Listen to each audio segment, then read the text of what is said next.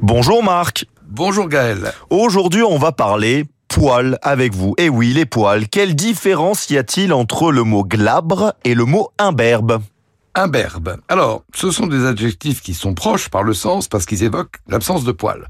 Alors, par exemple, dans la vie de Jeanne d'Arc, Anatole France écrivait Les hommes mûrs, enjuponnés, fourrés, les jeunes gentilshommes glabres.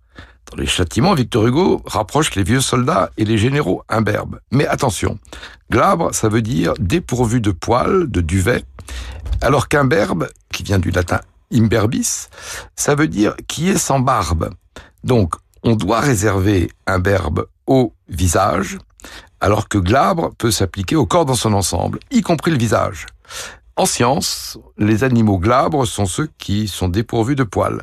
Et pour conclure, glabre est l'antonyme, c'est-à-dire le contraire de velu, tandis qu'imberbe est le contraire de barbu.